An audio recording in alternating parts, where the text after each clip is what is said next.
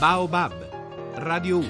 Riprendiamo la nostra diretta, cittadini europei, rifugiati, tutti insieme alla stazione di Milano il prossimo 21 giugno per prendere il No Borders Train, il treno senza confini, un'azione di solidarietà nei confronti di quegli stranieri che scoprono che in Europa le, le frontiere non ci sono più, ma questo non accade però sempre. Dario Paladini, giornalista eh, che scrive per il redattore sociale Terre di Mezzo, buon pomeriggio e benvenuto.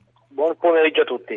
Allora, il ragionamento è semplice, se io vedo una casetta di frutta che viaggia tranquillamente tra l'Italia e la Germania, faccio per dire, perché io che sono una persona non posso eh, usufruire della stessa condizione, perché non posso viaggiare liberamente come, come invece viaggiano liberamente le merci. Da qui mi sembra che nasca tutto.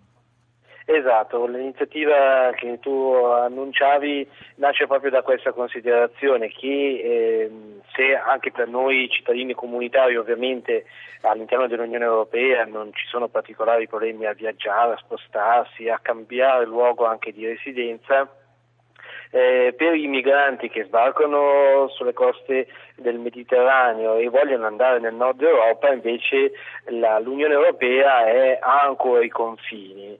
Eh, tanto è vero che da Milano in questi ultimi mesi, da ottobre ad oggi, sono passati circa 7.000 eh, siriani, eh, 2.300 soltanto nell'ultimo mese di maggio e la maggior parte di loro però nel giro di pochi giorni ha lasciato Milano cercando di raggiungere i paesi del nord Europa e però per fare questo incontrano molte difficoltà e spesso vengono respinti dalle frontiere con l'Austria o con la Francia e ovviamente quando invece cercano di attraversare la Svizzera. Senti. Ma comunque sono, non sono anche trattati a dire sì, le frontiere non ci sono più, però noi possiamo anche controllare, cioè accade qualche cosa che, era, che è scritto anche negli accordi nel Trattato di Schengen. Certo, certo, no, no, no questo il, il, problema è però capire che cosa sta succedendo, nel senso che ehm, da una parte eh, sta succedendo che in Italia dire, nessuno li vuole trattenere, no? sì. e dall'altra li respingono. Nel, nessuno li vuole accettare. Perso- esatto, questo è il problema di fondo perché eh, molti dei migranti che sbarcano si rifiutano di lasciare eh, le impronte digitali, quindi non chiedono per esempio asilo politico da noi perché vogliono andare in Svezia, la maggior parte ha questo desiderio però appunto nel frattempo vengono come dire, spinti, rimandati indietro, ehm, attraversano le frontiere a piedi come si faceva eh, una volta, eh, perché appunto anche gli altri paesi cercano di non accogliere. Di conseguenza succede appunto che si tratta di migliaia di persone, perché noi adesso stiamo passando, io sto parlando del flusso che passa da Milano perché lavoro a Milano e quindi conosco questa situazione, ma anche da altri paesi, altre, altre vie, altri canali di, eh, verso il nord dell'Europa e quindi abbiamo migliaia di persone che sostanzialmente stanno girando no? un'umanità in transito, come abbiamo scritto noi più volte, e che sta cercando un luogo dove costruirsi un nuovo futuro. Senti, ma che poi cosa succede quando si scende dal treno? Innanzitutto, poi vanno davvero tutti in Svezia, cioè, un giorno questi svedesi se ne accorgeranno e prenderanno... Esatto. Allora, scendo, si scende dal treno e che succede, succede nella vita di queste persone? Succede così, arrivano alla stazione centrale con i treni che vengono dal sud Italia e qui trovano un'accoglienza gestita sia dal Comune di Milano in collaborazione con numerose associazioni e ci sono quattro centri di accoglienza e rimangono qua per qualche giorno di solito, eh, quindi hanno possibilità di rifocillarsi, di stare al caldo, di farsi una doccia, eccetera. Dopodiché pochissimi di loro si fermano per chiedere asilo politico eh, e altri come possono cercano di raggiungere magari anche la Germania dove magari hanno parenti perché spesso poi eh, non si va a caso al, al, nel nord dell'Europa o si va verso paesi che ritengono più ospitali come può essere la Svezia che hanno un sistema di welfare migliore anche se non più come una volta, oppure magari vanno in Germania, in Francia o in Inghilterra dove invece hanno dei parenti. E come ci arrivano? O si affidano a dei, dire, dei passatori che in macchina li accompagnano per 2-3 mila euro nel, nelle posti dove vogliono arrivare oppure, si, oppure, prendono un treno verso il nord oppure anche gli autobus. E, e diciamo, le vie per arrivare nel nord Europa sono attraverso l'Austria, il Brennero oppure attraverso la Francia. Alcune addirittura eh, passano dalla, da, da Ventimiglia poi risalgono pian piano alla Francia oppure attraverso gli altri valichi con la Francia col Pullman. Insomma e, ehm, mm, questo... però appunto non è un viaggio che mentre noi europei un viaggio anche più faticoso in pullman lo faremo in due giorni penso eh, loro magari alcuni di loro magari prima del confine scendono e passano il confine a piedi eh, in questo periodo è stato realizzato un bellissimo documentario che io sto con la sposa, realizzato da eh, ne abbiamo parlato, sì, sì, ne abbiamo parlato. Ah, ecco. hanno finito vedere... questo matrimonio e sono partiti per la Svezia con la, la, la, la ragazza vestita davvero di, da sposa con le coccarde sopra l'antenna delle antenne delle macchine, 4-5 macchine di corteo, insomma un modo carino, intelligente credo per, per raccontare, per raccontare eh, questa vicenda. Insomma, eh, attraversano l'Italia, cercano una rete di appoggio che possa essere o lo Stato sociale in paesi come come la Svezia oppure parenti e amici come potrebbe essere anche in Germania. Questa, questa è la storia. Il 21 giugno ricordiamo questo treno senza confini tutti alla stazione di Milano. Lo racconteremo, cercheremo di tenere gli occhi aperti su tutto questo. Grazie a Dario Paladini, redattore e giornalista di Redattore Sociale di Terre di Mezzo. Grazie. Grazie a voi.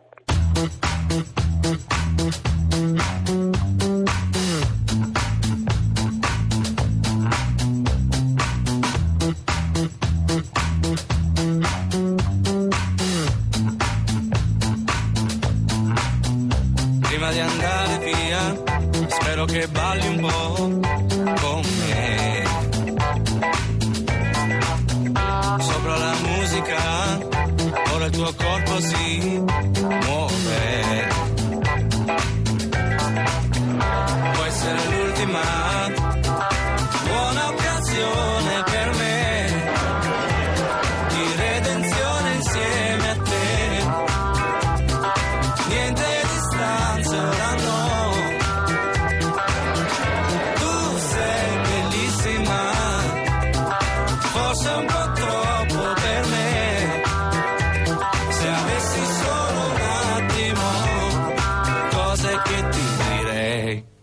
Prima di andare via, spero che resti un po'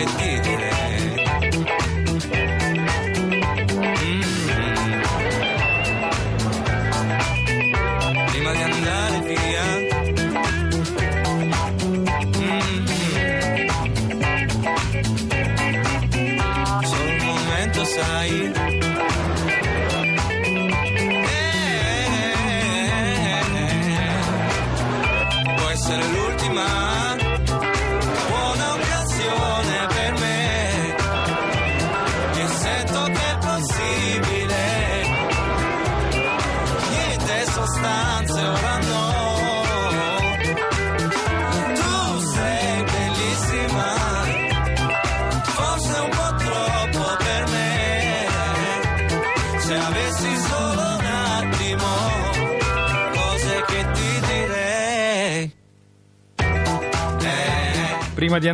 Bisogna però arrivare, questa è la storia di qualcuno che la, bo- che la porta, bussa poche volte, questo qualcuno è il postino.